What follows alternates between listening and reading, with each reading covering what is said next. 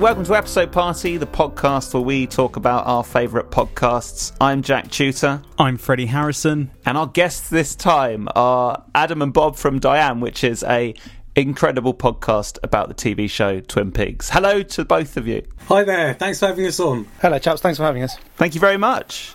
So we're going to dive into the recommendations. Freddie, you're going to kick us off on an unintentionally music-themed edition of the show. So what have you got? Yeah, once I saw what everyone else's recommendations looked like, I kind of felt the need to bring this one in. I had to ask Jack for special permission to break a sort of Episode Party rule, which is that we try not to repeat recommendations as much as possible. What a one to pick as well, based on the title. Yeah, fancy that. Didn't even think about that, but I love that. We bought a Broken Record quite a long time ago now, and I think one of the criticisms that came up originally when we last spoke about it was that it appeared to be dead in the water. There was one pilot episode, which was with Eminem, and after that there was no other episodes, and it just looked like a completely dead project, which was a real shame because it was like something that I think, on paper, it sounded like a good idea for a show. Like Malcolm Gladwell and Rick Rubin talk to artists about music, and I think their tagline something like "liner notes for the digital age," which is cool. And that Eminem episode was okay. It wasn't amazing, but it was good. But then there was nothing, and we were kind of all a bit disappointed by it. And I revisited the show like not that long ago and realised that they've got like 2 seasons now, out of nowhere. There's been a lot of stuff going on, and back behind the scenes, Malcolm Gladwell started his own podcast network and all this kind of stuff, and I think that's probably booted it up a little bit, so I thought it would be a good chance to give this show a bit of a reappraisal really, and flag that there's some really brilliant episodes on there. So the episode that I chose was the second half of a 2-parter with Questlove, who's the drummer from The Roots, a DJ. He does all sorts of stuff. Really interesting guy, and probably well warranted like a 2-part episode. But I particularly enjoyed the second part for a few reasons. There's some actual drumming in it, like a small, different, like a tiny bit of drumming. I don't think there's as much drumming as I was kind of like. It was like it was hammed up as this like thing where they're like, we talk to musicians, then we get them to play music for us. And I think that the amount of actual like playing of music was quite minimal, but I appreciated that it was in there all the same. And then he does this brilliant story about DJing at the White House and how, like, he thought it was going to be this brilliant moment in his life where he did something really like sensational and wonderful, and Barack Obama's kids just weren't loving it, and I think Barack Obama asked him to play something different, and he felt like eternal shame from it all, which I just found like kind of funny as a story. I really like this show. I don't think it's doing anything hugely special, except for the fact that by virtue of the hosts, they get access to some pretty interesting people that they managed to interview. So in that basis, I really, really enjoyed it. And I just thought it was quite a nice listen. Like I say, I don't think there's anything remarkable about it. I just think it was just a good listen. Jack, what did you reckon? Well, it's better than the pilot because I don't even know what to think of that. But this clearly is like what they ended up wanting to do. Like, I understand their host dynamic now, like what they were really trying to achieve, which is like, you've got Rick Rubin, who's obviously mega record producer. He's the guy with the kind of music know-how who can get super technical on stuff and talk about mixing, talk about how to record instruments, talk about coming up with ideas and deconstruct songs. And then you've got Malcolm Gladwell, whose job that from what I could see, was to sort of be quiet for a bit, and then when he worries that it's getting a bit too about Pro Tools, to kind of haul it out and be like, what about creativity more generally? And then they talk about something which perhaps speaks more to his skill set, which is creativity and writing and stuff. And it is quite funny, I thought, how sometimes he'll chirp up and be like, oh, it's that bit sounds a lot like my experiences as a writer, just to sort of like drag in some personal element from his side as well, which is a bit more difficult. But I mean, obviously Questlove is a really good storyteller. I enjoyed his company. I listened to both parts. I think there's also the sense that he's someone who very much knows how to tell his own stories as well. I mean, that White House story was incredible, but there was definitely, I thought, I don't know if this is true, but a cinematic sheen to it, which perhaps wasn't quite reflected in reality, how he got pulled aside by Obama at the end, and then got a lovely inspirational story that lifted his spirits again. Very sweet, but I don't know how much I believe all of it. I enjoyed the use of the drum set. I also listened to another one with, I think his name's Ezra from Vampire Weekend, where he had a guitar and was kind of strumming along. And there's almost a sense sometimes that it's quite nice for a musician who never really wanted to have to express everything they do through words, to get the option to be like, let me play a little chord in its place and sort of talk you through it as I'm doing it. I think that's nice. The one thing I find with this podcast is I don't know that it has a focus. Like, looking through the different episodes, you've got different hosts. Sometimes you've got Bruce Headlam, who's the other person involved in this podcast. Sometimes you've got just Malcolm. Sometimes you've got Rick Rubin just basically bulldozing in. I mean, not because he wants to, but because people ask him questions, because he's Rick Rubin, he's fascinating. But you'll end up with 20 minutes about the Beastie Boys, and you're like, this could happen a lot if everyone asks him about the Beastie Boys. And also the fact that it calls itself Liner Notes for a Digital Age, I find quite insincere. There are so many podcasts that interview musicians. This podcast isn't special in that respect, and in fact I think there are a lot more podcasts that do better emulate the sense of being liner notes to albums, in that they cover albums specifically and they dig into that record. And I feel like that it's a nice convenient tagline that, to my mind, does like a tiny bit of disservice to people who are also slogging it out doing long form interviews with musicians just like this. But you know what, I had fun with the interview itself. I enjoyed the Vampire Weekend one, so, I mean, and like I say, better than the pilot. So, Bob, what do you reckon to this? Well, I was not feeling it, this one particularly, I'm afraid.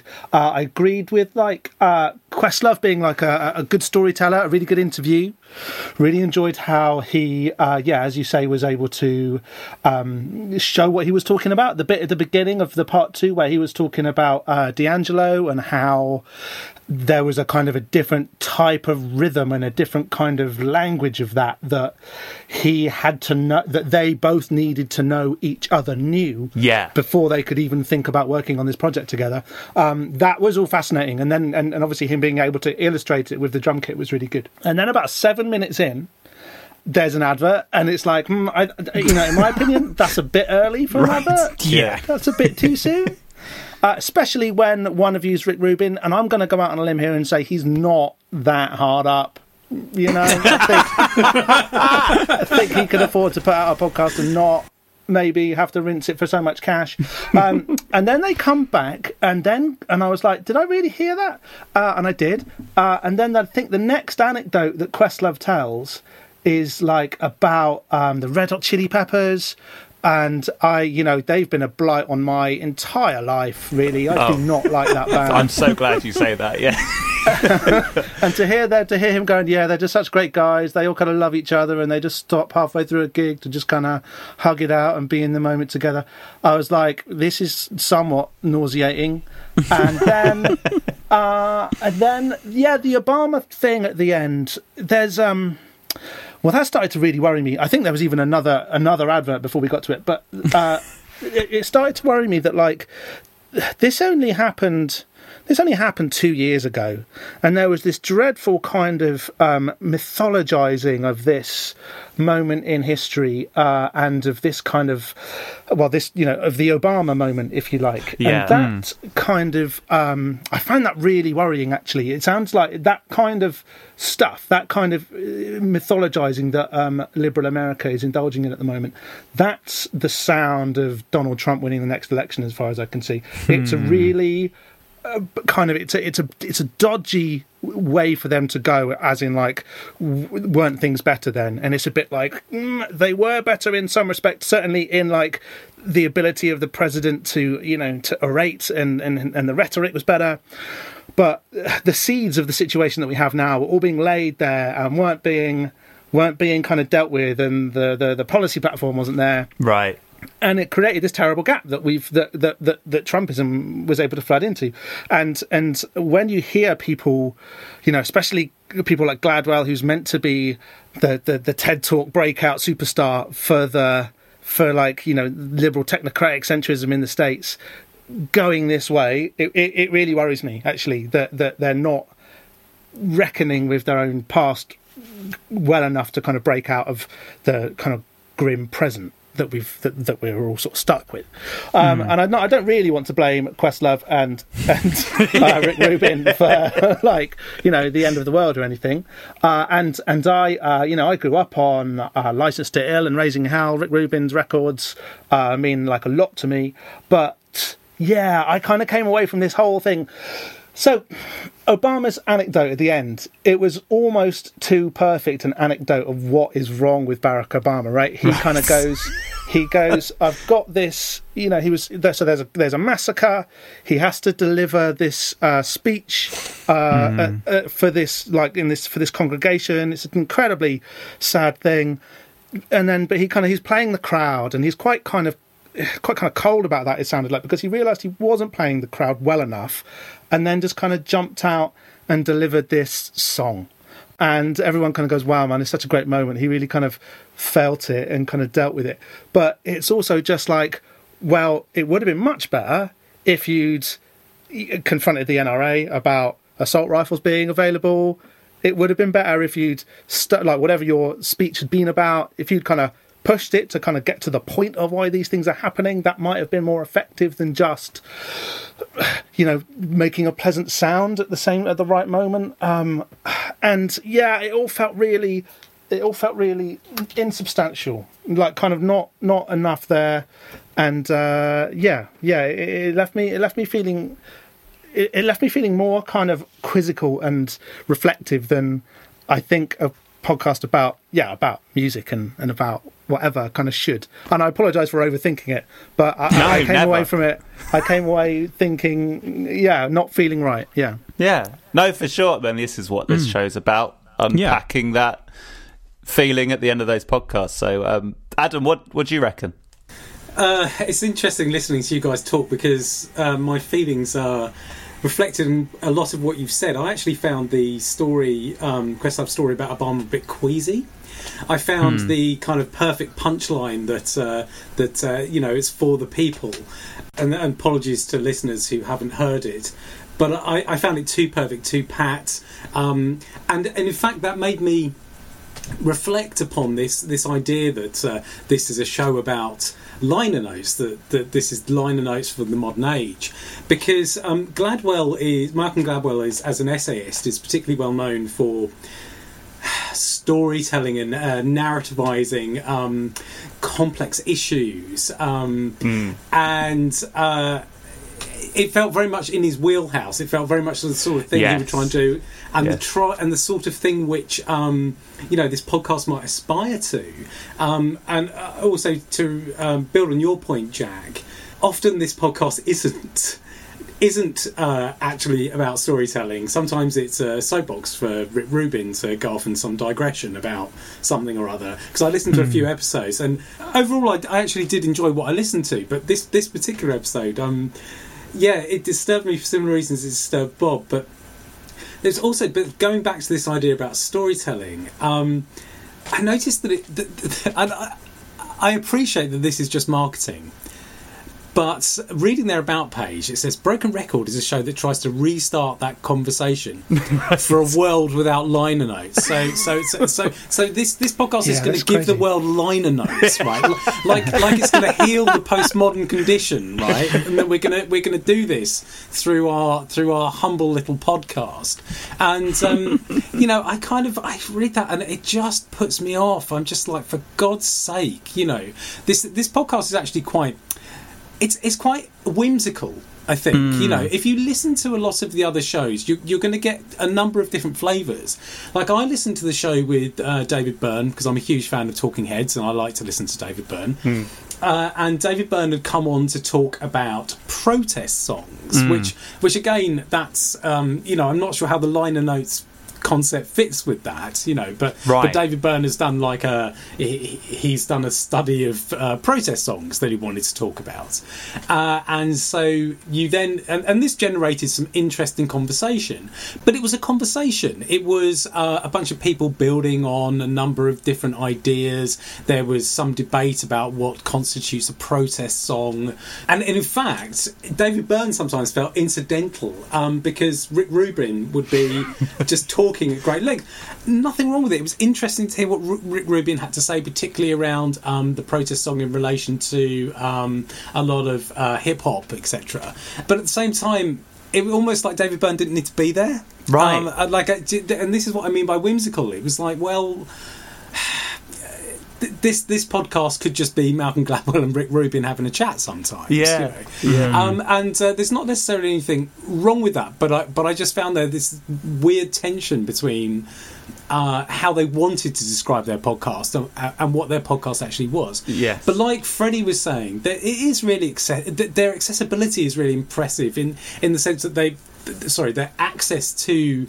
Famous performers with storied histories is really exciting and interesting.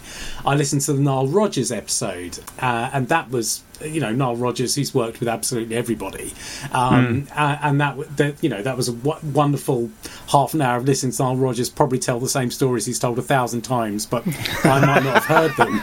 Yeah, well polished anecdotes is like the order of the show, isn't it? Exactly. Right? Yeah. And so for me, it felt like a very mixed bag, and a show that I was thinking, would I go back to this show? Would I subscribe to it? I was very impressed to hear you guys talking about subscribing to obscene numbers of podcasts. What was it, 50 or 60? That's amazing, guys. Well, not that much. You don't deserve anything for that. I think I'd probably be divorced and my child would be in prison or something if I was to do that. But that's going to happen anyway. Yeah, for sure. Would I subscribe to it? No, I wouldn't. But would I check back in on it? Would I see who they'd interviewed and occasionally download an episode? Yes, I would, because the David Byrne one, there was enough for me there. The Nile Rogers one, there was absolutely enough for me there. And if I was a fan of Questlove, which I'm not, there would have been enough for me there with that, I think, except for the Obama anecdote, which kind of freaked me out. So, wow. I mean, there you go. Freddie, what do you think? Will you bring it back for a third time? Just to check. No, I will not. I think it's absolutely fair. It does feel like I think I could write a lot of this stuff off the first time round as being like, oh, it's finding its feet, because the Eminem episode definitely felt a little bit like it didn't know what it wanted to do or wanted to be. It felt like a fairly half decent interview, but it didn't really have a particular purpose or a particular kind of thrust behind it. And I think that the idea that they've reinvented liner notes seems a little bit. Well, not even a little bit too lofty, very lofty, for what they've actually achieved here. And I think all the episodes don't have a particular focus that they could do. But like you say, I think there's this kind of like nice mix of people in there, and if there's someone you're particularly interested in, then I suppose this show's good. But I can't disagree with anything, because A, that's not the point of episode party, but B, no, you are wrong and I am right about my recommend. I think it's all very fair, and I'm glad I bought it back for a second review. Yeah. But I think I'll I won't go back for round three. Let's go to our next podcast. Adam, let's go for yours. Tell us about your podcast. Okay, so my podcast is The Soundtrack Show with David W. Collins. Now, The Soundtrack Show is a show that does deep dives into primarily, or at least thus far, blockbuster soundtracks. It'll be interesting to see where it goes in the future. And many of those blockbusters are the blockbusters that certainly people of my age grew up with, so 80s blockbusters, and John Williams has often been the focus.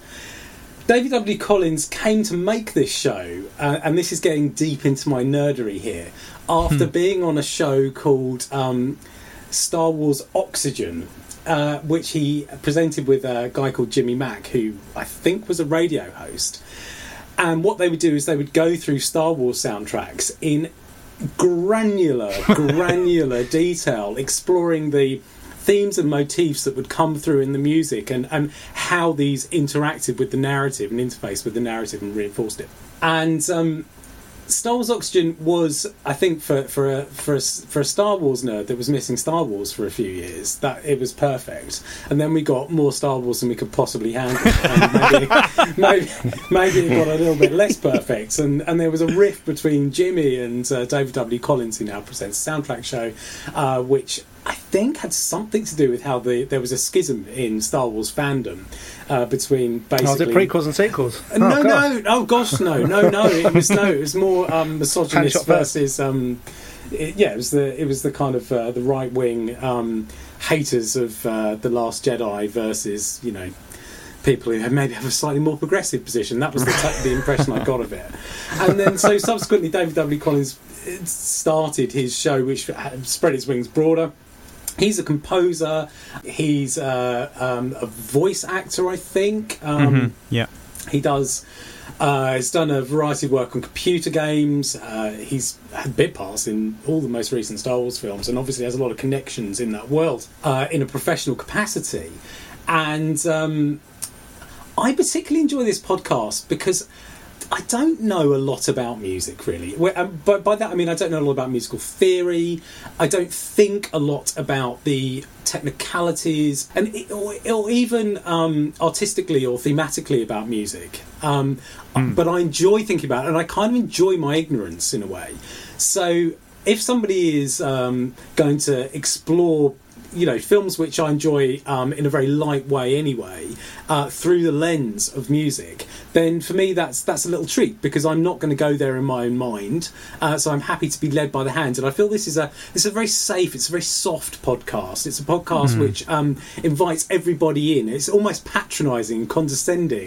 It isn't that, but it almost is. You know, it's so there for laymen in the work it does, describing how this music affects us and you know, the work it's trying to do. And I think there's also a sense in which, you know, the way Collins communicates how these soundtracks are working, it's very old-fashioned in a sense. It's you know, it's the kind of criticism which is very out of favour these days, in the sense that it's like, well, it does this, this, and this, and therefore X. You know, you feel like this. Yeah. And of course, you know, in a world of postmodern crit, that's where an individual point of view is more privileged, and where a multiplicity of ideas might be allowed to enter. That's kind of rarer.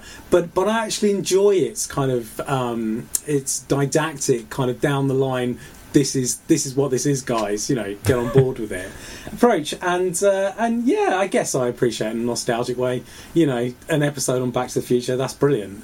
Where I think it falls, it's potentially falls down, is when it comes outside of David W. Collins' wheelhouse. He did an episode on Halloween. Right. And I'm quite a fan of John Carpenter's soundtracks. Of course, John Carpenter does soundtracks to all of his own films. And I felt like he was missing things that even I, you know, with my almost studiously layman's eye, you know, I'm almost that I was picking up on that he wasn't. And I thought, that's because you don't love this enough and you're not interested enough in it. Right. And so part of me wishes he'd go off and look at David Lynch's work, because obviously that's what we do on our podcast. Nice. But I wish he would do, the Coen brothers in particular, because they have a very interesting mix of using diegetic sound, so that's sound within the film, with soundtrack, and the way those two things interact with each other is very complex. I'd be fascinated to hear what you'd have to say about it, but I don't anticipate that he's going to go in those directions. I think we're just going to get, The Dark Knight, The Avengers, Lord of the Rings. I think it's that sort of domain, and that's fine. But I would love to come across a podcast that did some of that work with artier films, and whilst I enjoy the kind of celebration of blockbusters that he is embarking on, it would be great to have something else. And if anyone knows about a podcast like that, please do let me know, because that would be fantastic. But anyway, yes, what did you guys think? Because I've gone on a very long time. Freddie, what do you reckon? Yeah, I think the key thing for me here was just how brilliantly accessible it was. I struggled with this. We recorded the other night, and I couldn't describe whether I was a musician or not, Jack. You play the trumpet. I'm going to say, okay, I'm a musician. Fine, I'm a musician. But that sounds really lofty, and I also have to caveat it with I literally don't know any musical theory at all. I play entirely by ear. I have no idea what I'm doing. But so from that perspective, you can kind of call me a layman in this, which is what I'm fine with, and I learned a lot very quickly, and I didn't feel patronised, and I got totally on board with what was going on, just on the basis that David is completely and utterly engrossed in it all, and he's just so incredibly excited about everything he's telling you, and it does feel like someone who's just connected the dots on this thing and been like, right, I've got this theory and I've found this thing and I really want to share it with you right now, and I'm going to tell you all in one kind of breathless moment. And I kind of love that. I think if I was not in the right mood for it, I'd find it a little bit overbearing and a little bit kind of annoying, but in the kind of moment I was out on a walk, it was sunny, I was in a field, and it was brilliant, I can get on board with this guy telling me what's going on here, even with the subject matter, which was about music having a word for death and doom and gloom. I still actually really, really enjoyed it, and it's one of these things where I knew that this kind of little musical phrase had been used in lots and lots of soundtracks, and I could pick out some of the more obvious ones quite easily, and some of the less obvious ones as soon as he'd pointed it out once, or at least said, listen to this bit and see if you hear it. I'm like, yep, got it straight away. But I didn't know the history behind it, and I didn't know why it came to be and why it came to be used. And as soon as he started going deeper and deeper, and then going to the less obvious versions of it, and the ones where the phrase was kind of split up, or it was done in a different key or whatever else, that was really, really cool, and I really, really enjoyed it. And I got completely on board with it. I can see 100% what you mean in terms of the types of films and the types of soundtracks he's doing. It's definitely really within his wheelhouse, and he's not really straying any way from that. And I think you're right, there's definitely a space out there for someone to do something that dives a bit deeper into some of the less obvious ones, because I think some of these soundtracks are, as demonstrated with this particular episode, some of these soundtracks are really easy pickings in terms of being able to pick out certain bits and being that's what that's trying to say.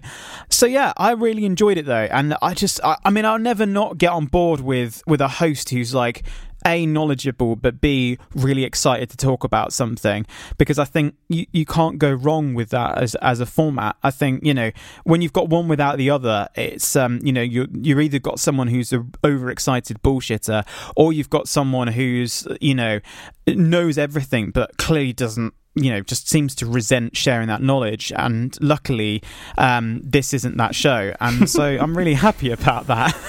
So I enjoyed it. Great.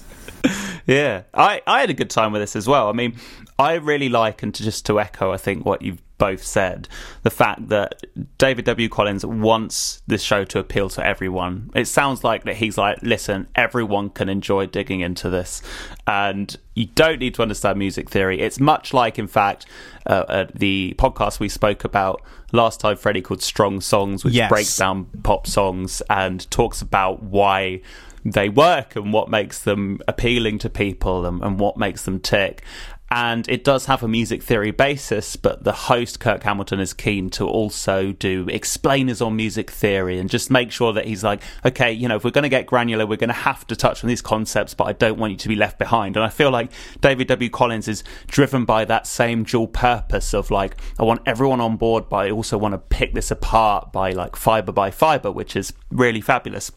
I particularly enjoyed the first half of this one, where he lays out the history of this musical motif. I think it's Dies Irae. Yeah, Dies Irae, yeah. That's yes. it, yeah. So which has these origins in plain chant and then goes through the romantic classical period where it starts to emerge again, and then through into a film like The Shining, and it's just this four-note motif which has this threads going all the way through, which I thought was really interesting. And I think the podcast for me peaked at The Shining, when they demonstrate it in The Shining, and you've built to this point where you've walked this path through history, you understand that everyone's playing into this lineage of death, which feels so wonderful in the context of The Shining for so many reasons, and reasons that David W. Collins lays out with muchos enthusiasm, which I thought was great. I think, I love the bit he points out the fact that a lot of film scores pull on romantic classical music rather than the classical music of the time as well, which was discordant and serialism and blah, and wasn't really providing the escapisms that audiences needed in the context of the cinema. Like, all of that stuff came in, and I was loving it. The second half, so I get the impression he's not someone who has an incredible grasp on music theory. I felt that there was a lot of overreaching in where he was saying that this Dies Irae motif was appearing. Like, when he got to the Star Wars theme, and he sort of eagerly, over the top of the theme, screaming, Dies Irae, like, over the bit where he hears it, to just sort of really make you believe it. I was like, I didn't feel it. Like, I have a reasonably good grasp of music theory. And I felt like that, I mean, the tonality was completely different in that example. And there was a few after that point where I was like, do you know what? It's such a short little motif that this has more to do with following in the lineage of romantic classical music and using a lot of those harmonies and those ideas rather than this Dies Irae thing. And I think as soon as I felt that, and as soon as he was bringing up more examples which kind of aligned with that, sensation that I had, I think that the less interested I became in the examples. And there was points as well where he does an example and then he goes, I'm not making this up, and I was like, I don't know, mate, because I feel like that there is a little bit of that. But I should also say that there is so much to be said when dealing with stuff like film soundtracks and music and writing about music and talking about music to reach right to the edge of plausibility and maybe also dangle your limbs off the edge a bit and stretch for those theories which are probably a little bit out of your reach, because I think that's really where the excitement kicks in. That's where things do get really interesting. There's that sort of liminal place where maybe actually there was something subconscious going on which caused them, but maybe there wasn't. I also listened to one on Super Mario Brothers, which was brilliant. Yeah, so which good. Was freaking amazing. And the breakdown he did on the individual like constituent parts of the melody and playing it through on the piano was fabulous.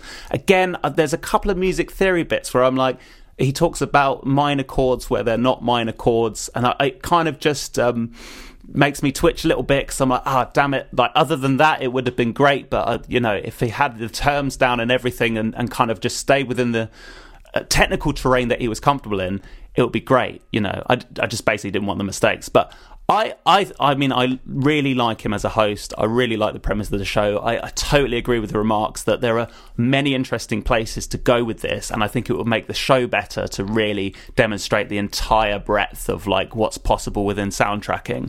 I should say as well, I don't know if you've heard the show Soundtracking with Edith Bowman, but no. She does interviews with composers and directors about their soundtracks, and there's like wonderful ones with the director of Moonlight, whose name escapes me at the moment. There's another one with the person who did Ghost Story, talking about the music. But yeah, just brilliant. So that one would be worth checking out if you want another show that goes granular on soundtracks. But so ultimately enjoyed it.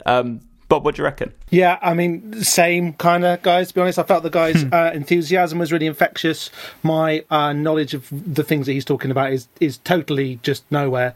So I was very happy to be sort of led by the hand through this, grounding in theory that seemed pretty plausible to me. It's incredibly interesting that he has this background as a Star Wars guy, which I didn't know about, because that does really explain where all of his subject matter so far seems to have landed. He's really into that Spielbergian kind of momenty blockbuster soundtrack thing. And I felt like Adam did the same as Adam. The only other one that I went on to listen to was the John Carpenter one, because, John Carpenter. And yeah, I was a bit like, there's a kind of a theorylessness in Carpenter's soundtrack work. There's this kind of like idiot savant deliberate stupidity to it, which is really effective, and he didn't seem to have much of a feel for that, because he's much more comfortable talking about these big kind of orchestral sweeping moments or whatever, but I felt that his tone is really nice. I thought that it was like being a little bit patronised by a gifted primary school teacher or something, and I was like, do you know what, you know a lot more about me than this, I'm happy to come along on the journey with you while you explain these things. I felt that he's not over rehearsed, he wasn't too kind of his enthusiasm did seem genuine a lot of the time, and at the end of it, I was quite happy to be buoyed along. I thought he was straining my credulity a couple of times during the Dies Irae one, especially when it got to the Star Wars thing, and I'm like, oh, okay, so you'll find an excuse to talk about Star Wars in every episode. Okay. But I did go on and listen to another one. I was even listening to his one about Wagner shortly before now, because I thought I could do with a bit of a refresher to kind of see what I thought about it. And again, I was, for 20 minutes, he was telling me stuff I had no clue about, and he did it in a way which was good enough to make me sit up and listen. So, yeah, fair play to the guy. Great. Well, that one seems to have got good reviews.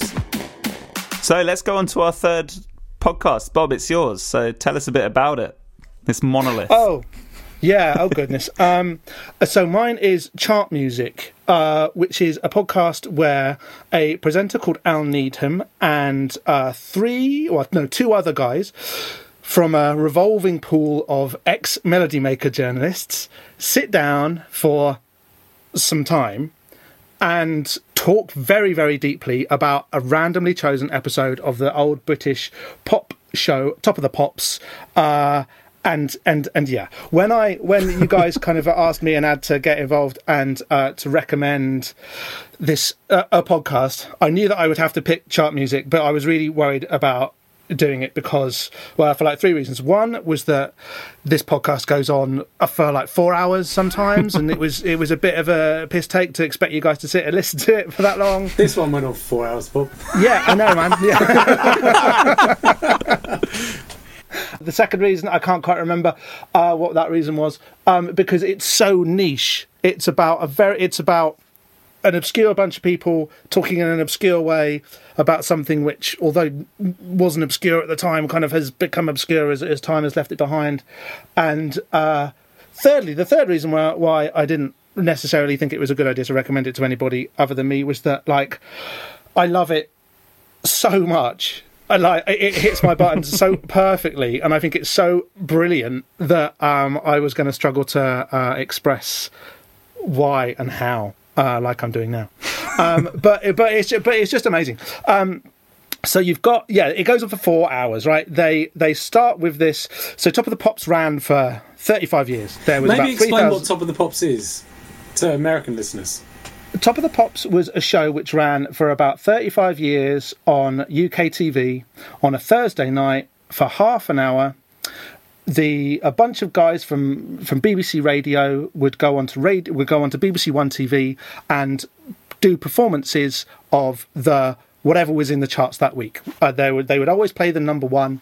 They would always play the highest new entry into the charts. They would always play the song which had gone up the most in the charts during that week, and then they'd like throw in a few more, and it would go on for 26 minutes or something, and then it would just stop. And that was like the pop cultural conversation that the entire UK had throughout that 35-year period, basically. It all condensed down to this somewhat magical half an hour on a Thursday or maybe a Friday night, where suddenly drab England and from the mid 60s up till like 2006, I think it finished, would show you its possibilities, would give you these beautiful 3-minute slabs of pop music that would that could transform your life, right? Like so many people a bit older than me, people my age, so many people's memories of Top of the Pops are of this thing in the corner of the room suddenly throwing an incandescent moment of something brilliantly unimaginable at you, like, T-Rex or the Human League, just moments where the entire universe seemed to coalesce into your TV and come into your living room. And these guys who do the podcast get it. It meant a hell of a lot to me when I was growing up. Loads of people had like family-based rituals or private rituals about, sitting down at a young age, and so many early formative memories of doing it. But the show isn't like nostalgic. It kind of has this very critical and in-depth look at the past. It's nostalgic insofar as it deals with old stuff, which gives you like cozy feels, but they ruthlessly and, sometimes unfairly like interrogate even their own responses to these little fragments of pop joy, which are all kind of bundled with these terrible links, like 70s DJ guys. These like asshole, like, and oh god, because there's like, so like the whole other thing is like there's this point of trauma, right? The presenters of Top of the Pops were some of the most famous men in the country. And then in 2012, the UK was kind of, through a series of like news reports, we all realised that these guys were, not universally, but a high proportion of them were sex offenders or much worse, very, very dodgy men. And now if you look back on the way that they presented these, they would do like a cheesy link between the different acts playing their single for that week.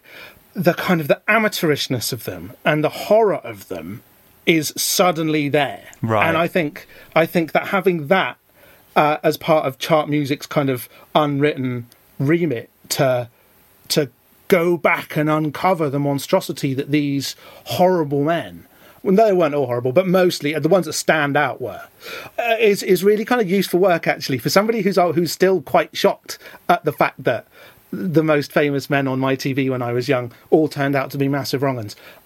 I don't feel that we've really had a conversation about it, but Chart Music always does have that conversation. The other thing, sorry guys, I'm getting too excited like I knew I would. No, it's fine, that's what it's all about. Please keep going. It's a great podcast, Paul. Good, I'm glad you liked it. Okay, well, we'll see what the other guys thought in a minute. I knew you'd like it, Ad, because we've been bending your ear about it for ages. Anyway, the other thing is that, do you guys know the Melody Maker? Is that kind of something that was in your cultural sort of... Too young, probably. Like I know of Melody Maker simply from writing about music and speaking to people about it and researching music and music journalism, but I was never old enough to first-hand read it. Right, okay, so the music press, as it was then, there were basically like two poles of it. There was The Enemy, which was like the big one, and the one that kind of got the access to the stars and kind of kept the larger frame of what the music industry and the kind of the spin-off cultures around it could be about, and then as like the beta of the news press, there was Melody Maker, and because it flew under the radar, because it had slightly lower budgets, because it didn't get quite the same access, they had to rely on their writers a lot more to just be great. Yeah, and they were historically Simon Reynolds, David Stubbs. Yeah, precisely. So the revolving cast of co-presenters on Chart Music is Taylor Parks, Simon Price, Neil Kulkarni, Sarah B, and David Stubbs, all of who are veteran Melody Maker journalists who kind of all left under... the history of the Melody Maker is a 50-year story in itself. But they all wrote for it around the early mid-90s. Sarah B's like the youngest by a reasonable chunk, and so she was writing for it at like the turn of the century. And they've all got a kind of a older, wiser more cynical perspective on it. And they're not, you know, like the NME journalists of today, of yesterday, sorry, kind of all went on to have good jobs in the media, and now they, you know, now they kind of have jobs with The Guardian where they go and interview UKIP voters and shake their heads or whatever. But the Melody Maker guys were kind of left behind by history because they were just these intensely idiosyncratic and kind of passionate writers who, once they kind of stopped being the right age to kind of talk breathlessly about whatever kind of music happened to be out that week, they, you know, history kind of left them behind a little bit. And there's, and they're, you know, they're self-aware and sensible enough to know that and to use it as part of like the armory of what the show has to use to talk about these things, these shows that it talks about, and they just come across as legends. I used to read them. They shaped the way that I thought about music when I was growing up, these names, to hear them again as older and more cynical, but you know, and very funny. They've got a kind of, you know, they're a bit 90s in the way that they talk, because that was kind of when they were young, and you don't hear that voice in the media very often. They've got regional accents which you never hear in the media these days. There's this wonderful kind of like that, like, so the team supreme is Al Needham, who's from Nottingham, Neil Kulkarni, who's from Coventry, and Taylor Parks, who's from like the Midlands somewhere, I think like Leamington or something like that. And there's this wonderful perspective of Midlandsism that doesn't fit into the English story. The English story is north and south, and those are the two poles. And these guys are like, what? and they, you know, the Midlands kind of musically, it gave us, you know, two-tone, which was like the kind of the first authentic kind of multicultural English music movement. They gave the Midlands gave the world metal, which is England's biggest musical export. There's no doubting that. Metal's the most popular musical genre in the world, probably, and that all just came out of a few grotty towns in the Midlands. And the fact that they are unexcluding their own voice by sitting down and having a podcast and spending 4 hours talking about a half-hour TV show from 30 or 40 years ago, where there's just crap landfill pop music, and they go so deep into what it was about and what it meant and how good it is or how bad it is and how silly it is and how serious it is and all of the angles of meaning that it can have, exhaustively, you know, 4 hours. I just think it's wonderful. I just think it's exactly what a podcast should be, insofar as it's niche, totally unapologetic, and forces the listener to learn how to listen to it, because why the hell not? Because media is open and decentralized now in a way which contrasts radically to their own subject matter, which was this broadcasted, super popular mass media thing, tightly regulated and like really squeezed down to that half hour. It really feels like they're able to breathe around that restriction with the really very simple tools that are available to them and to everybody who does podcasts. They seem to run at it with a gusto and kind of obsession, which I really, really admire. And I love it. I just love it. My wife loves it, and we it's the highlight of our month when a new episode comes out. What did you guys think of it? Adam, what do you reckon? I think it's fantastic. Of all the podcasts that we listen to, and I'm including my own here, I think this one is something that I would unreservedly recommend to people for a whole variety of reasons, and I will be listening to all of it, I think, from now on. First of all, it's social history. The guys who present the show, these Melody Maker journalists, although I'm not sure Al Needham is a Melody Maker Melody Maker journalist. No, he's apparently not. He was ex-editor of Left Lion, because I kind of did a bit of research. He basically worked on like grotty wank mags in the 90s. He used to like he's got loads of anecdotes about it. Yeah. Right, he's a journalist and a writer, but yeah. I mean, he's well known for this acclaimed listings magazine for Nottingham, Left Lion. But yes, I think there is a bit of social history here. The commentary that these guys give on the music necessarily involves their own experience and involves talking about the UK at the time, and it brings it to life in a way that I think people are seldom exposed to, because history, as it's presented to us, is so often there for us to enjoy as part of our conception of the modern world, and it's there to reinforce or to stand against our current values. But when they just talk about the lived experience of the early 80s, and of course, you know, I'm 43. I'm old enough to remember a bit of the early 80s. You know, I was 15 in 1990. What they're saying rings true, and it makes history again. I think this show, it presents it in such a way that you feel like it was different to now. That it's not just about history, isn't just there as an adjunct to now or an adjunct to my own personal identity. I particularly enjoyed, I think it was Neil Kulkarni, talking about the ever-present threat of violence if he went into the town centre as an Asian 12-year-old or 11-year-old in like 1981, right? Because one of the things that people are probably unaware of is that the levels of street violence were at their highest in the UK in the 70s, and that would particularly have been the case if you're an Asian young man. So you might have had to avoid it, and so it brings these sorts of things to life, and it's all done through the lens of this highly popular form. And as Bob says, there was Top of the Pops was monolithic. It was something that everybody congregated around, and I'm old enough to remember that, and it set the cultural conversation. I'm also old enough to remember when Top of the Pops stopped doing that. And where Bob and I have an interesting divergence is that in the 90s he would have been much more interested in reading music journalism than I was. I was into electronic music, and my perspective of the music press in the 90s was that they were propping up and valorising musical forms which really had their day or were dying and were irrelevant, and of course I look back on that and I see that was a ridiculous view. But the thing about dance music and electronic music in the 90s was that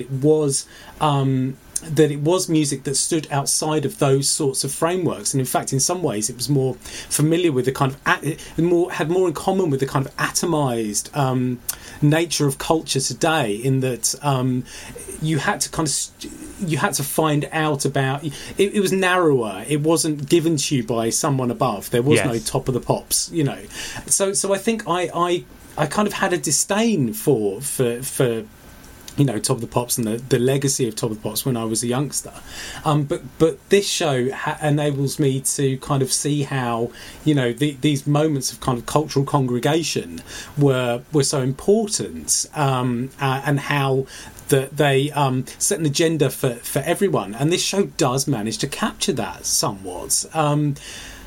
The other thing about it was that it also spoke to my own experience in a rather radically different way. When they ended up...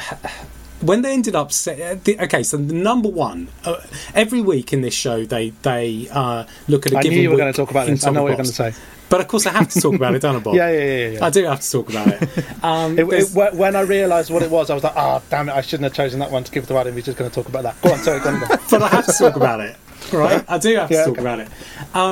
So they talk about a particular episode of Top of the Pops, and this was in 1981. Adman with Stand and Deliver was number one in the charts.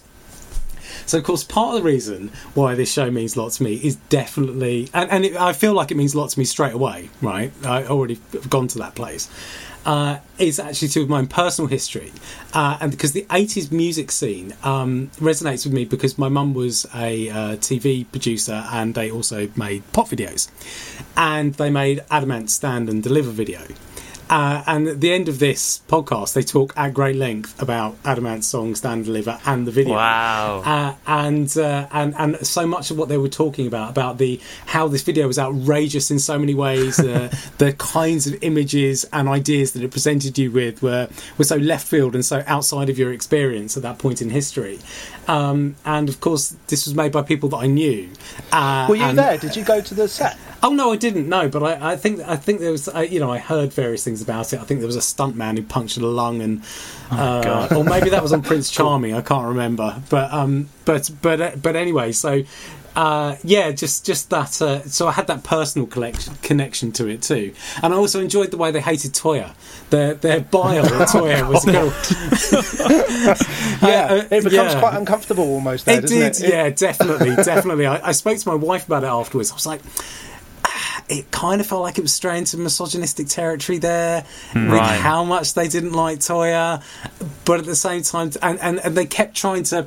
So Toya was a big pop music act in the early 80s, for anybody listening who doesn't know. And she was and people often accuse her of being kind of faux punk there at the end of kind of British punk's death, to kind of try and revivify its corpse for her own betterment, her own wallet. And they spent a lot of time ripping into Toya in this episode.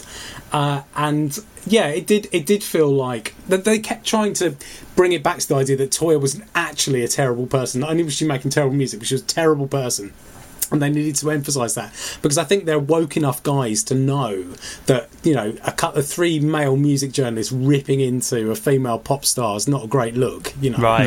And I did feel that when I was listening to this, but in a way, even their kind of dirty unwokeness was part. I say dirty unwokeness. I recognise that they were self-conscious about it, but even that kind of.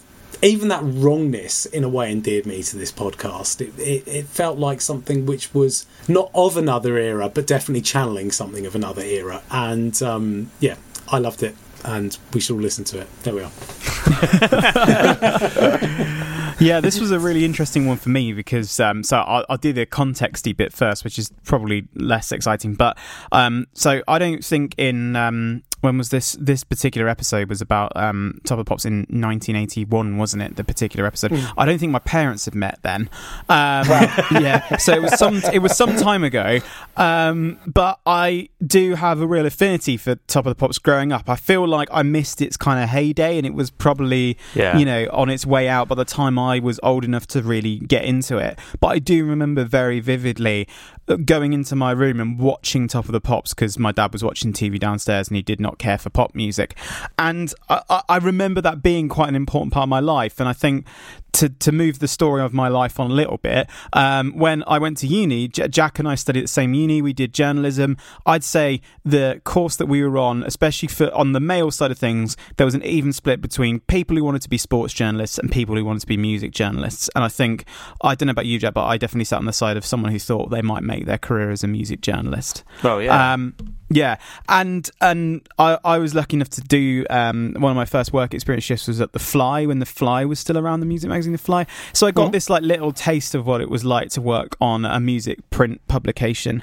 And all of this is leaning into the fact that a lot of the things you've just both discussed came up for me when I was listening to this. One, I think it's just ridiculously commendable that they were able to describe the things they were talking about in this episode at Top of the Pops in such excruciating is the wrong word, because that's painful. It's not painful. It's just ridiculously detailed.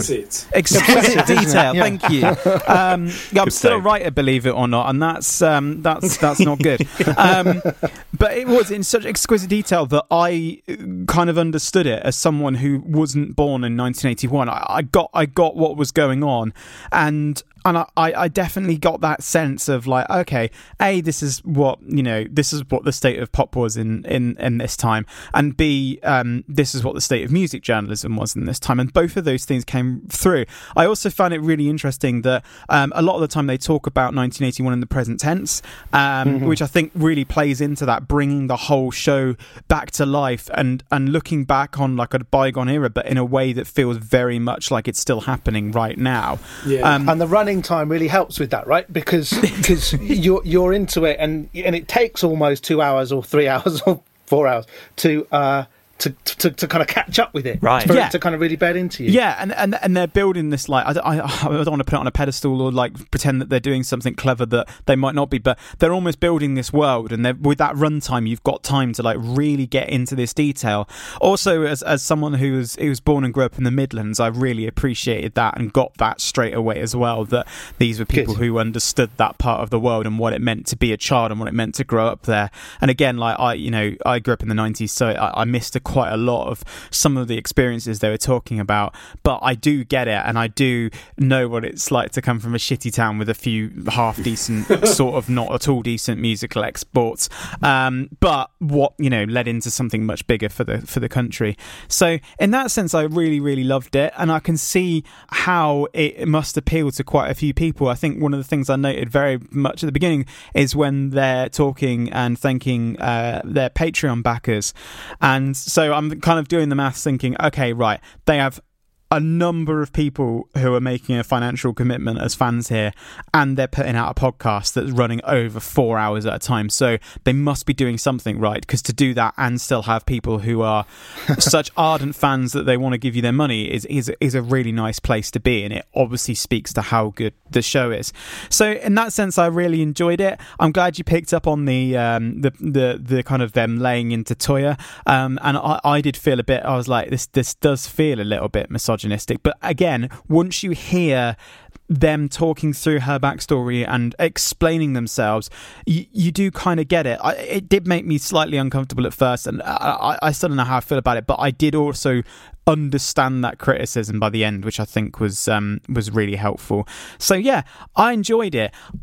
Do I, with all the ridiculous listening commitments that come with this show that I'm not always able to keep up with, is it even would I devote 4 hours of my time regularly to it? I don't know, but I it's really only once a month, mate. I don't know what the problem is.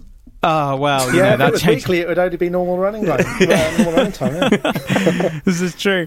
But no, but for what I was kind of like slightly dreading based on the runtime alone, I did really enjoy it. Yeah, I thought it was fascinating. I mean, I should say I was excited by the duration before I'd even hit play. My phone was less excited and wouldn't let me play it until I cleared it of everything else that's on it. But yeah, I get that. Yeah, I am really, really interested in stuff that is of long duration. I think you said, Bob, that it's something that a podcast should be. I think this is why the medium is so unique, in that you can have these experiences where you can be 2.5 hours into something. You can't quite remember pressing play on it originally, and you're not really sure when it's going to wrap up either. That for me is an exciting, giddying experience. Yeah, I love it. Yeah, it's the best thing. There's a lot of my favorite music experiences that play on that as well, and I think three people who work within music, I think, also are going to be cognizant of that as a device as well, to draw people in and have a very unique type of experience. I was born in the same year as Freddie, so Top of the Pops again was kind of probably waning as I was starting to become aware of it, and certainly wasn't the institution that I believe it probably was for you two. I understand its history as an important thing, and I think what this podcast really does is illustrate how it is this almost cultural congregation point where they have the opportunity to talk about fashion, celebrities, music, and a lot of things that we're all coalescing at this particular time. I think as well, I write about music as well.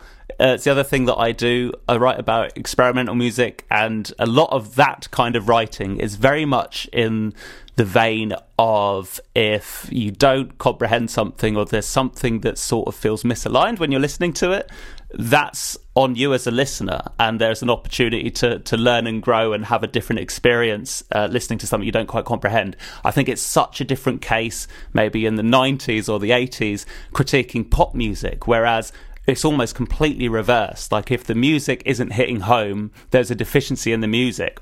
And I think that's the kind of music journalism which is coming into force here, which I find really fascinating to hear. I mean, I have done an interview with Simon Reynolds before, and also David Stubbs as well, when I was doing research on post-rock. Oh, fantastic. Yeah, so they are really, really fascinating guys. I think also as well, getting deep into their stuff during that period made me realise that just there is, I mean, as you've said at length, a very particular style of journalism whereby, I mean, they feel so declarative in the way that they're coming forward, like they have such like a prosaic critique. I think what you notice perhaps more so in the music criticism that I'm more familiar with is that all that prosaic poetry is reserved for a celebration of the music, whereas they spin some wonderful metaphors out of tearing people down. I wrote down see, that's why I can forgive the Toya thing, is because it's almost an art itself, this kind of vitriol. It was incredible. I tried to describe it to my wife, and I just failed because the poetry was implicit in the in the words that they used. Right. Yeah. I mean, I wrote down the Captain Pugwash of high speed vibrato, which I really enjoyed as a phrase. I think Taylor Parks in particular has this way of, I think he refers to something Shakin' Stevens as basically being like the core by which all the cosmological clocks are set. Which is like, and he ends up at that point. You're like, how did we get here? But like again, just such a composure to the way that he goes about doing what he does. I found the Toya thing really uncomfortable. Actually, I got near the end of it and I wasn't really on board with it. I feel like I appreciate there's so much self-awareness, I think, in entering into this situation whereby. I mean, obviously there's a distance of time between themselves and what they're taking these shots at as well, which I think they're incredibly aware of. Like, it's almost like there's no one to aim at because they've long gone. You know, Toya isn't really going to respond to this podcast because, you know, she's not going to listen for 90 minutes to get to it. But, you know, I also did feel, I was like, is this... a sort of enabling of an ability to speak in a particular way about someone, which I wasn't 100% on board with. But I think as an entity, this podcast is pretty phenomenal. I'm so fascinated by it. To see a 5-hour podcast on one episode of the Top of the Pops, I think is like a conceptual art project more than it is a podcast in a way. But to know that also as well, it's got a lot of teeth as a podcast is really interesting. Because I don't have the connection with Top of the Pops, I probably won't listen to this too much more, but enjoyed the experience while I was going through it. So yeah, top. No, I'm so pleased that I didn't utterly like murder all of you by making you sit through it. I wasn't looking forward to it, I've got to tell you. No, I have an hour and a half commute, and knowing that three of those were going to be entirely consumed a TOTP retrospective was dizzying. But no, it was it didn't turn out as bad as I thought. We've got one more podcast, and it's mine. So this one is The Trap Set with Joe Wong. So it's a podcast by drummer and composer Joe Wong, who interviews drummers about their lives. So he talks to them about their upbringing, how they discovered the drums, their interests outside of music. And he's done episodes with, I think he's done over 200 at this point, with people like Phil Collins, Bill Bruford, who's a big prog drummer. He's also done some with some of my own favourite from sort of the experimental side of rock and the like, so Larry Hoeg from Pelican, Adrian Davis from Earth, and Greg Fox as well. So there's a real range of people he's done interviews with. I think it's quite rare in music journalism for the drummer to be given a dedicated spotlight, because there's definitely less of a pull to find out their stories. You know, they're not seen as the enigmas who are pulling the songs down, they're just hitting stuff at the back. But I like that this podcast actually gives them the centre stage. I picked an episode with Milford Graves, who's a drummer and a big figure in free jazz, particularly in like the 60s, but is still going and still doing stuff. I think he's a really fascinating presence in music and conversation, and there's like a really good documentary about him called Full Mantis on Amazon Prime, which whet my appetite for hearing more Milford. I think Joe as an interviewer is quite interesting, and this is quite early on, but I think it does demonstrate some of the things that he still does, perhaps to a lesser extent. I think he has improved, but He struggles to get going in this interview, and there's a kind of disjointed feel to the questions that he's throwing at Milford, and they sometimes feel like they've got a bit of presumption in them, sometimes they're quite closed, the questions, and I feel the kind of friction between interviewer and interviewee to begin with. I think what carries it through is the fact that Milford then just, you know, opens up and lets loose and can, I think at a certain point, basically fathoms questions in his head that he goes on to answer without Joe needing to say much at all. So I just thought it was fascinating. I mean, Milford talks about he's very interested in the martial arts. He's also interested in biology. He's a qualified laboratory technician, and he kind of has this thing that I think runs through what he talks about, where he's very interested in the kind of fundamental essence of a lot of stuff and taking that and then sort of inhabiting it and finding out what he can do with it. There's a great anecdote in the documentary where he talks about doing martial arts, and there was one teacher who wouldn't teach him the praying mantis move, so instead he just bought a praying mantis and watched it for a bit instead and learnt directly from the insect itself, which is really lovely. Wow. Yeah. The only snack animal. Yeah, from the animal. Yeah. Yeah, he just went right to the source. But the snag for this podcast for me is that I love hearing drummers talk about drumming, and in fact it's a podcast about drummers' lives rather than drummers' drums. I would love for more talk about how they go about what they do on the kit. They kind of talk about how they got into it, not so much about like, so Adrian Davis is like my favorite drummer ever. I wanted to hear more about how she constructs her beats and stuff like that. It's not always the most expressible stuff, and perhaps that's why Joe hasn't taken the tact of asking those questions, because, you know, it's just music, man. But I really enjoy the podcast ultimately. So, Bob, what do you reckon of this one?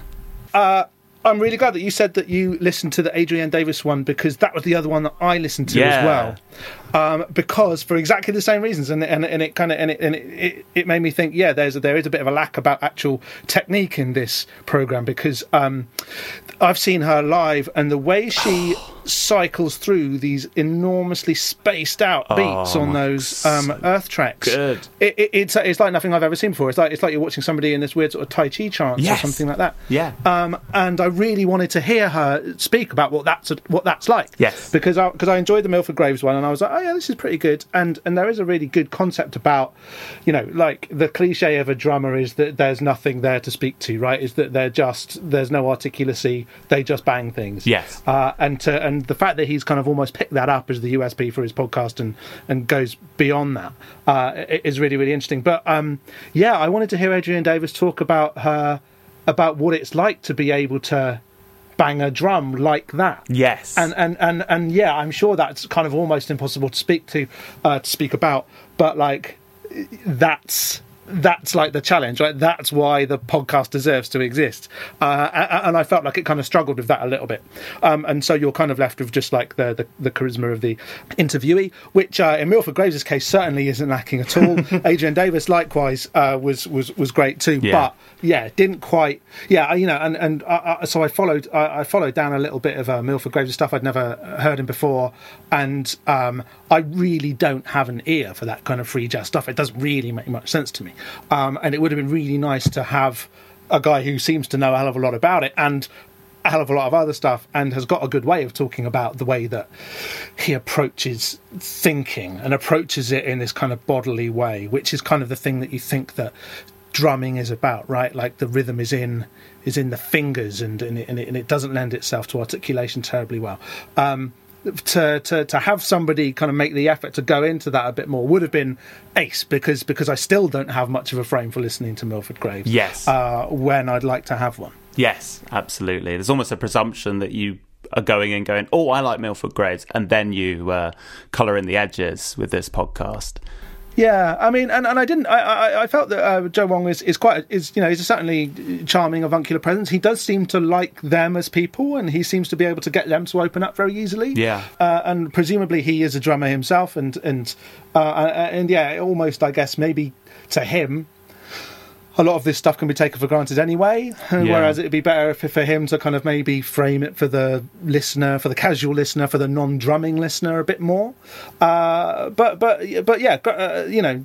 ones that I listened to, the subjects were really, really good talkers, and I definitely won't rule out going back to this podcast again. Nice. Cool. Adam, what do you reckon? Yeah, I mean, you guys have covered a lot of what I was thinking, because in some ways this is like the ultimate Muso podcast, right? It's you know, a podcast about drummers. And as Bob said, they are the invisible section of music. They are the, you know, the people who we make the jokes about, because apparently their role is so unimportant. Now, I don't feel that way about drummers at all, but that does seem how they're perceived to be culturally, and so in a way it's kind of like, conceptually, like, what's the hook of this podcast, right? So we're supposed to be listening to a show about this kind of invisible species in music, and surely that's only on the whole interesting to people who are already interested in the bands mentioned or the artists themselves, you know. So the audience are already predisposed to it. But it seems to me that this podcast is maybe a bit more popular than that, and in some ways I think that's probably down to the fact that Joe Wong has this very respectful way of approaching his interviews.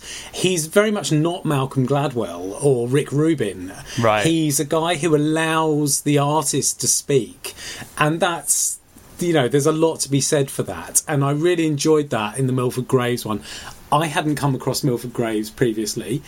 I think I was much more ready to enjoy what he does than Bob does, maybe because, I don't know, I like the beats more or something. But but I went, you know, I found his music sort of more attractive quickly. But you know, I was asking myself, would I listen to this if it hadn't been recommended to me?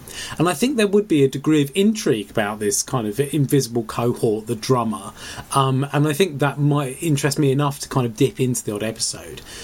But I don't see myself subscribing to it, but looking down the list of people that have been interviewed, you know, there were a few that I wanted to dip into. And I did listen to the episode with the drummer from Love, Michael Stewart, which was full of fascinating anecdotes about the LA rock scene, and in fact that man's personal trials with heroin.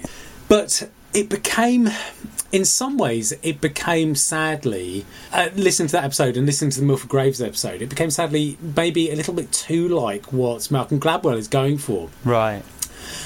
Because it becomes all about these personal stories. It becomes about these, you know, the stories of these drummers. Whereas actually, I want to know a little bit about the music. Yes. I wanted to get a little bit more of what I'm getting from the soundtrack show. I want to try and understand what's happening here. I want to understand their philosophy. I want to understand the ideas. I want to understand what the music is trying to do, or what they're trying to achieve with it. And unfortunately, I didn't feel like in either of the episodes that I listened to, and I'm prepared to accept that, you know, I've listened to 2 episodes out of 200. You know, there's plenty of room for my experience not to be representative. But I did want more of the technicalities. I did want a little bit more of the music being opened up and less of their lives being opened up.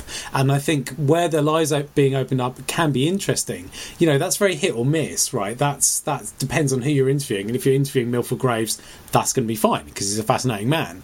And if you're interviewing the drummer from Love, yeah, that's probably going to be fine because that was a fascinating era, and who doesn't want to know more about rock music in the 60s, you know.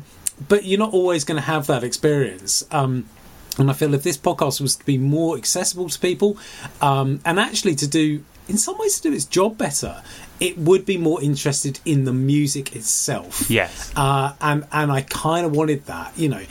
There is this kind of built-in problem here too, where this show is inevitably going to be introducing these invisible drummers to people, okay? Because, of course, no matter how enthusiastic you are about music, you're not going to know who half the bloody drummers in the world are.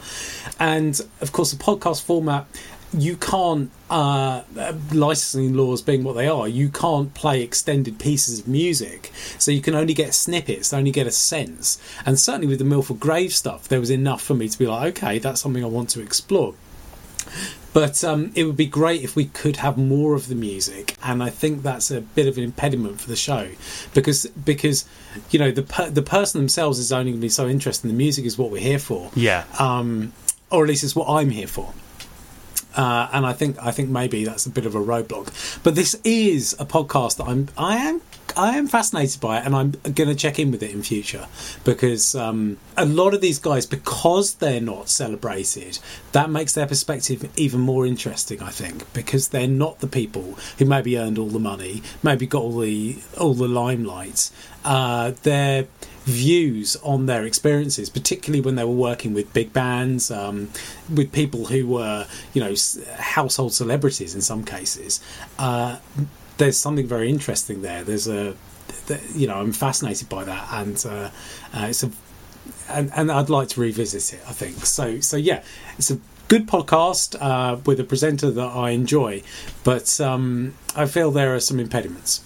That absolutely fair. I think that's the thing for me as well, is that I enjoy going to this podcast because I'm like, where am I going to get an opportunity to hear some of these drummers talk for so long? And I think, obviously, if it was all about the music, there'd be something quite dehumanizing about the fact that, the songwriter is given the opportunity to lay out their biography, and then you get to the drummer and it's like, so tell me about the things that you hit, and that's it. But definitely to have those forces balanced out, so you have a bit of biography, but also the music having a presence as well. I think that's totally fair. That's a great point, though, Jack, that they are ignored. So to hear their biography is important.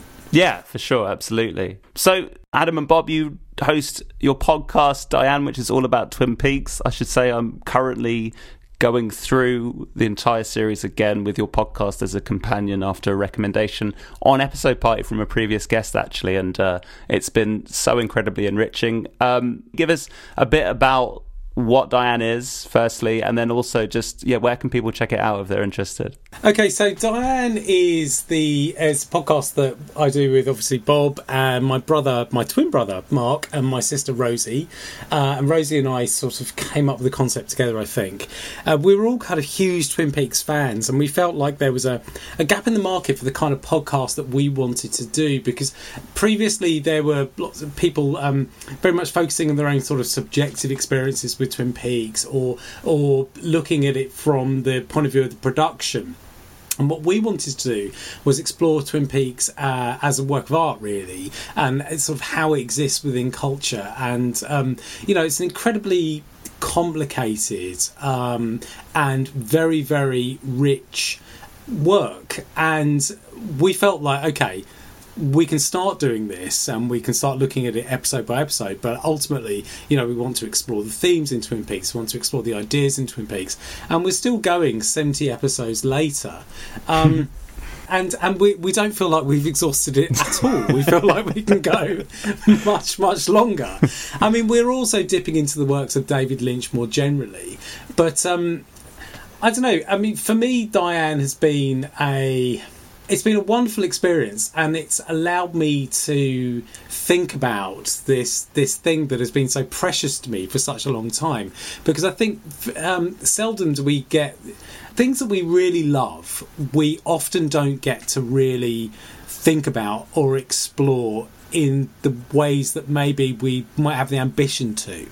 And doing the podcast has enabled us to do that, as a group, and kind of celebrate it together.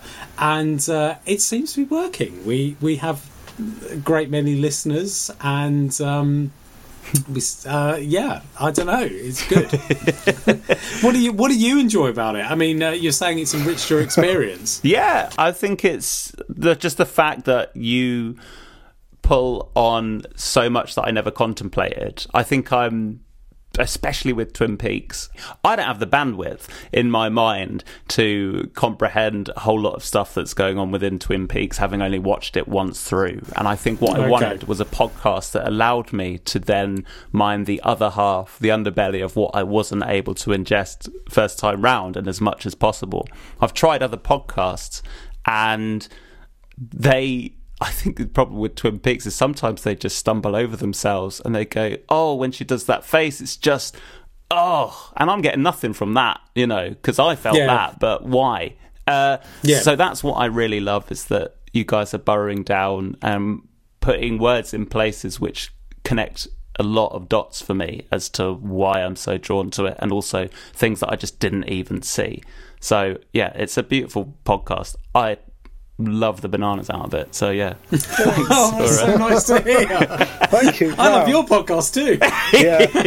Well, this is so lovely. Well, what a lovely warm fuzzy place to end. I mean, Freddie, if people are in fact we should link people to Diane. Where's the best place for them to check out Diane online? Diane.libsyn.com or on iTunes or your podcast provider. Lovely. Freddie, if people want to check out Episode Party, where should they be headed? We'll put links to Diane in our show notes as well, along with all of the podcasts we've talked about. They'll be in your podcast app if you're listening right now. But you'll also find them all at episode.party, www.episode.party on the internet. And if you want to share a recommendation for a podcast with us we haven't spoke about yet, you can tweet us. We're at episode_party, or you can email us. We're hello@episode.party. Beautiful. Well, Adam, Bob, thank you once again for joining us. We didn't quite make 4 hours, but we've done well. So thank you. Okay, we're just going to have to keep coming back until we make it. That's got to do it. Just loop it. Perfect. If it stops it. Yeah. And Jack, Freddie, thank you ever so much for inviting us on. Really, really had a nice time with you both. Thank you. No worries. Cool. It's been lovely. Thank you so much. Thank you. And to everyone listening, we'll see you next time. Bye-bye. Goodbye. Bye.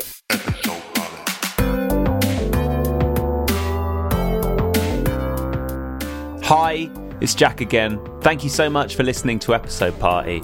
If you've got a moment, it would mean a lot to us if you could give us a review and rating on Apple Podcasts. It helps put the word out about Episode Party, and we really appreciate it as well. Thanks so much.